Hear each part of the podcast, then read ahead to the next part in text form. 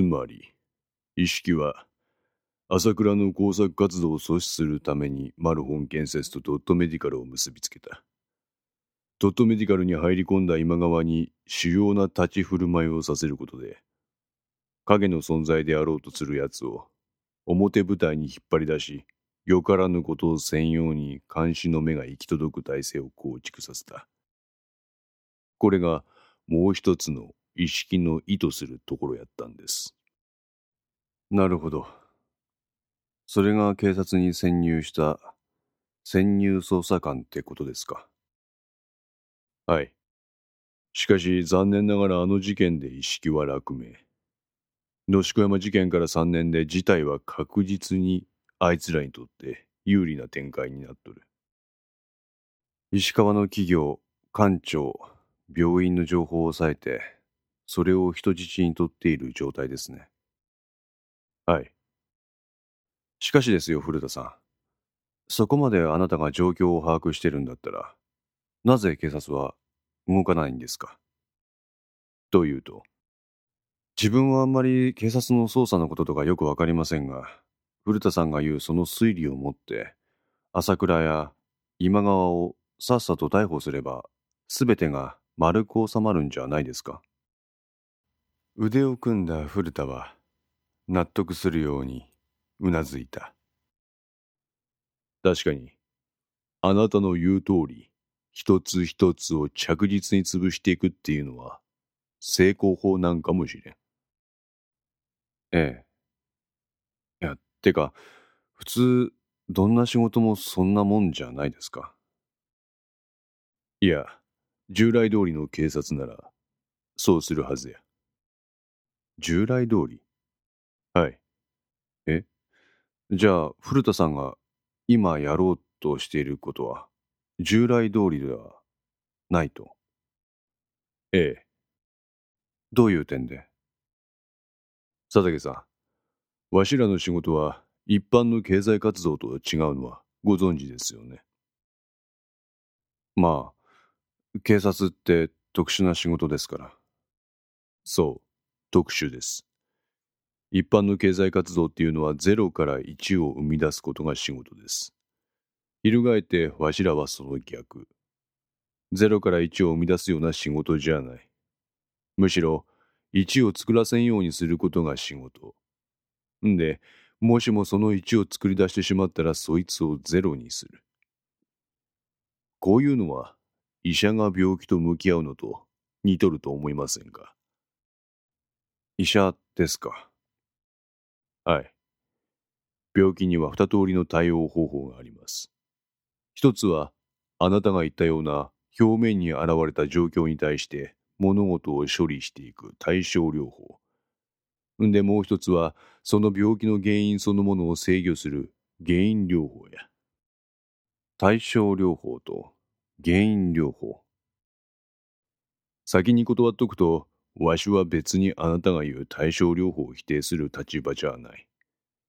風邪で39度の熱が出て、意識が朦朧としてどうにもならん中元に、解熱剤も何も投与せんと自然治癒力注文を活用して原因療法に専念しろなんてことは言わん。熱が出たら解熱剤。咳が止まらんがやったら咳止め。下痢が止まらんがやったらそれに対応した薬を投与してやらんと、患者の体力が持たんくって、そのままコロンっていってしまうかもしれん。女やったら、表に出た症状を抑えて、その中で患者の自然治癒力を引き出して風邪を治す。じゃあ、俺が言った成功法でいいじゃないですか。目下のところ、朝倉と今川を逮捕し、その影響下にあるものの弱体化を図るって感じで。ですから、それは従来通りの発想なんですよ、佐竹さん。はい今までその方法で公安警察はその手の工作活動の目を積んできた。しかし、それで奴らの工作活動は弱体化するどころか、むしろ年々その手口が巧妙化し、なおかつ浸透具合がひどくなっとるでしょう。そんな現状を踏まえて、まだ対症療法が妥当だと思われますか？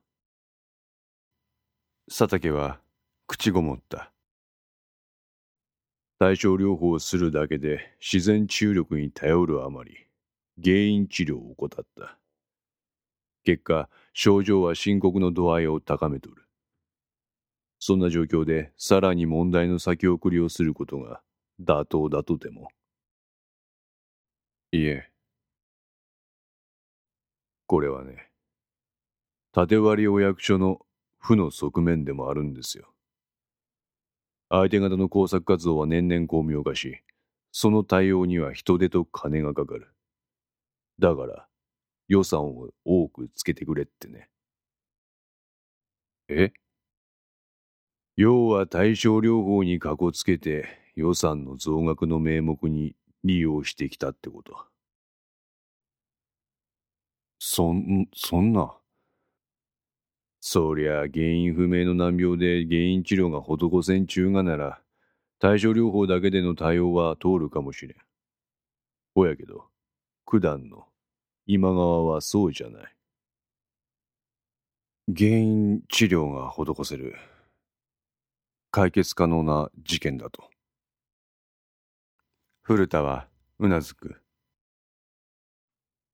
だから佐竹さん、わしは泳がせとるんですよ。泳がす。そう。泳がせるということは、その先には関連する人間の一斉検挙。一斉検挙そう一色が野宿山事件の時にマルホン建設ホンダ人友会に一斉にメスを入れたように今回も包囲して一斉に叩くそんなことできるんですか？できる。なぜ？そうしろとわしはある男から指示を受け取るんや。ある男？はい。その男の名は、一色高則。一色？カバンの中から古田は白の長三封筒を取り出した。何ですそれ。これは一色の遺書なんです。え？この遺書に今わしがやっとる捜査の指示が書かれとった。わしはこの指示の通り動いとるだけや。え、ちょっと待ってください。その遺書っていつ書かれたもんなんですか？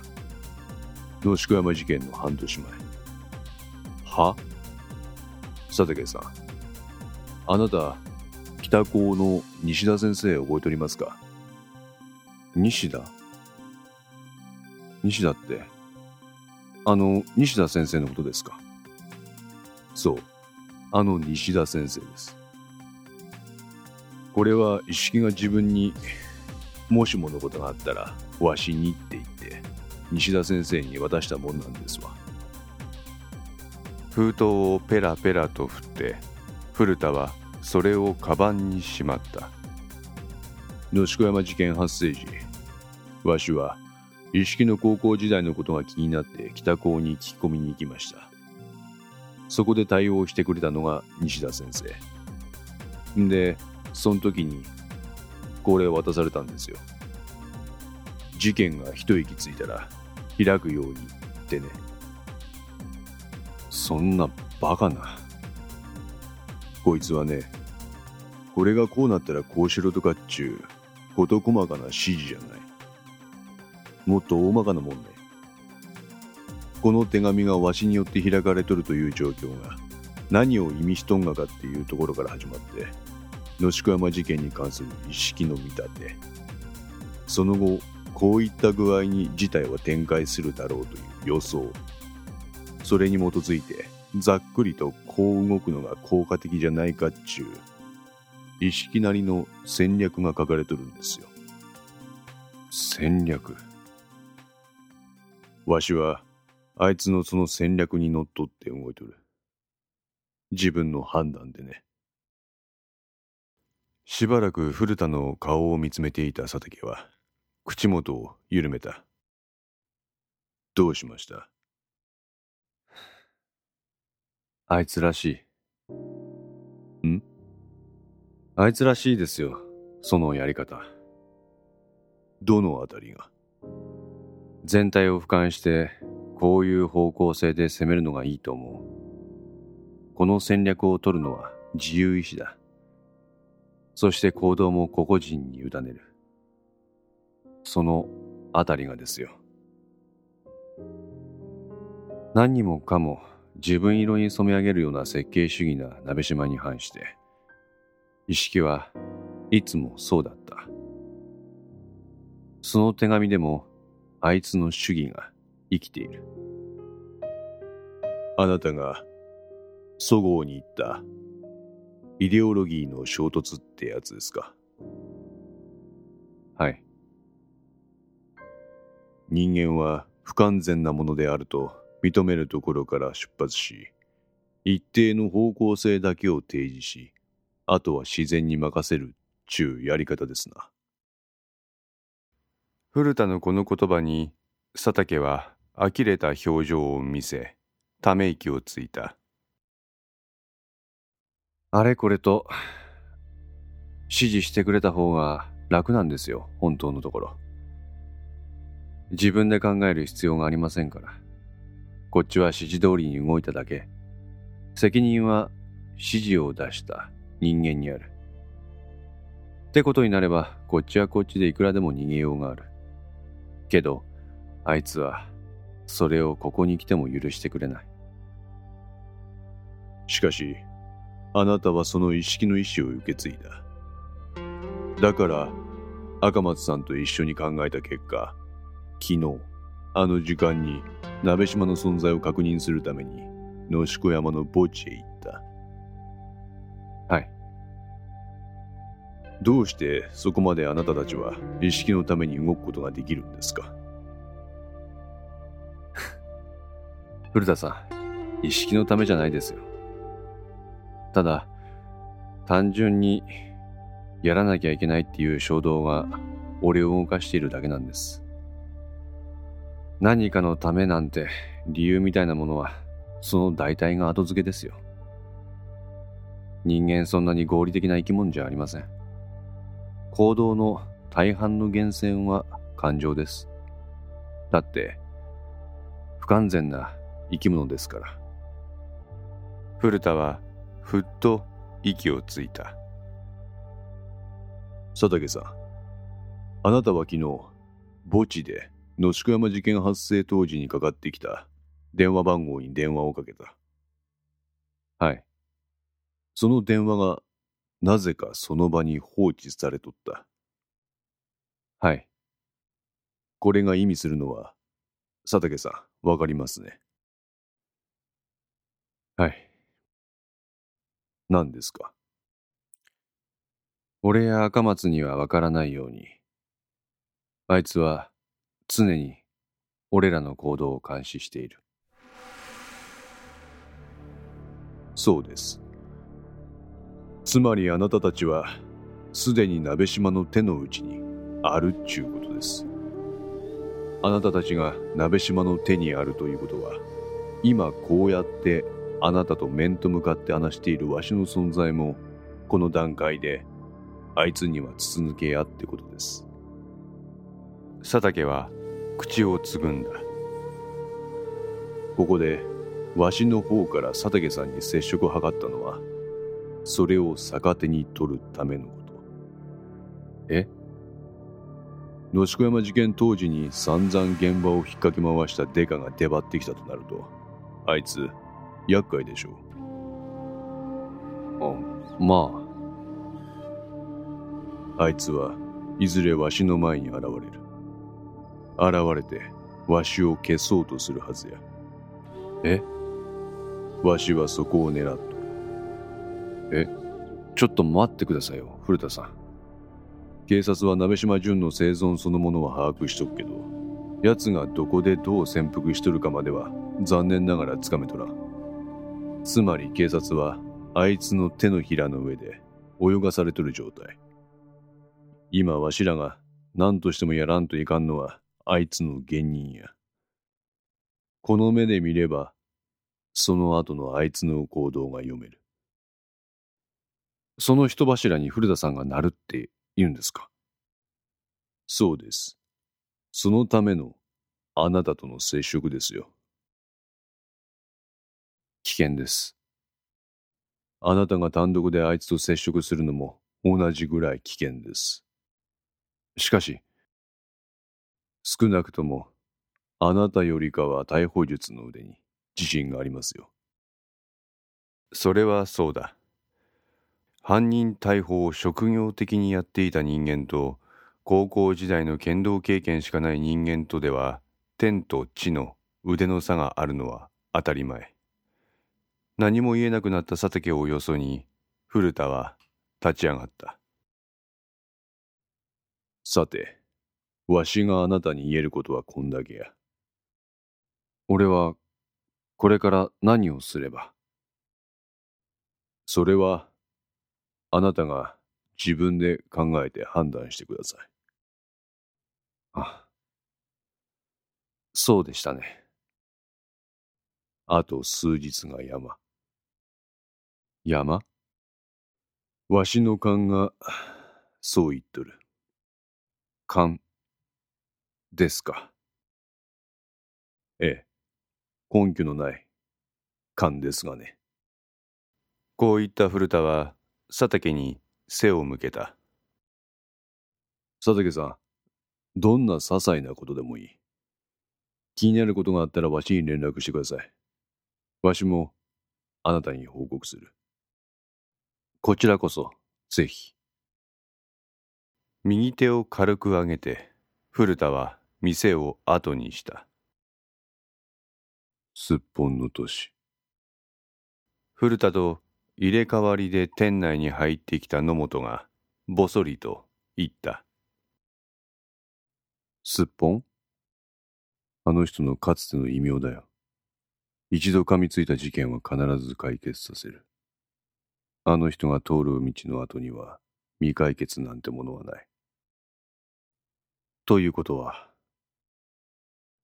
そうだよ。この件も必ず解決してくれるさ。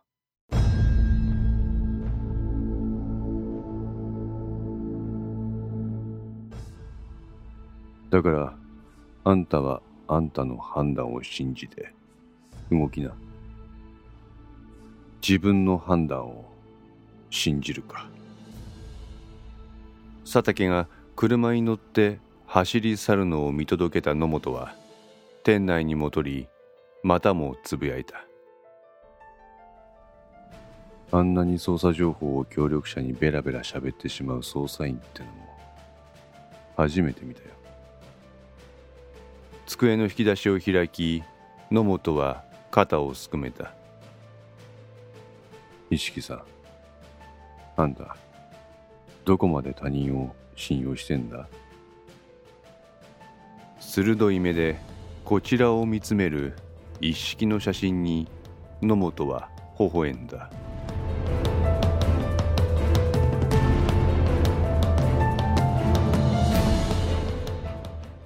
この戦通いかがでしたでしょうか？このお話は毎週月曜0時に1話ずつ更新できるよう鋭意作成中です。ご意見やご感想がありましたらウェブサイトのコメント欄かお問い合わせお便りコーナーからお寄せください。皆様の声は私にとって非常に励みになりますのでぜひともよろしくお願いいたします。お寄せいただいた声には実質ですが何かしらの返信をさせていただきます。特にお問い合わせお便りのところからお寄せいただいた感想などはポッドキャストの中でも紹介させていただきます。また iTunes Music Store の中のレビューも頂戴できれば嬉しいです。それでは皆さんまた来週。ごきげんよう。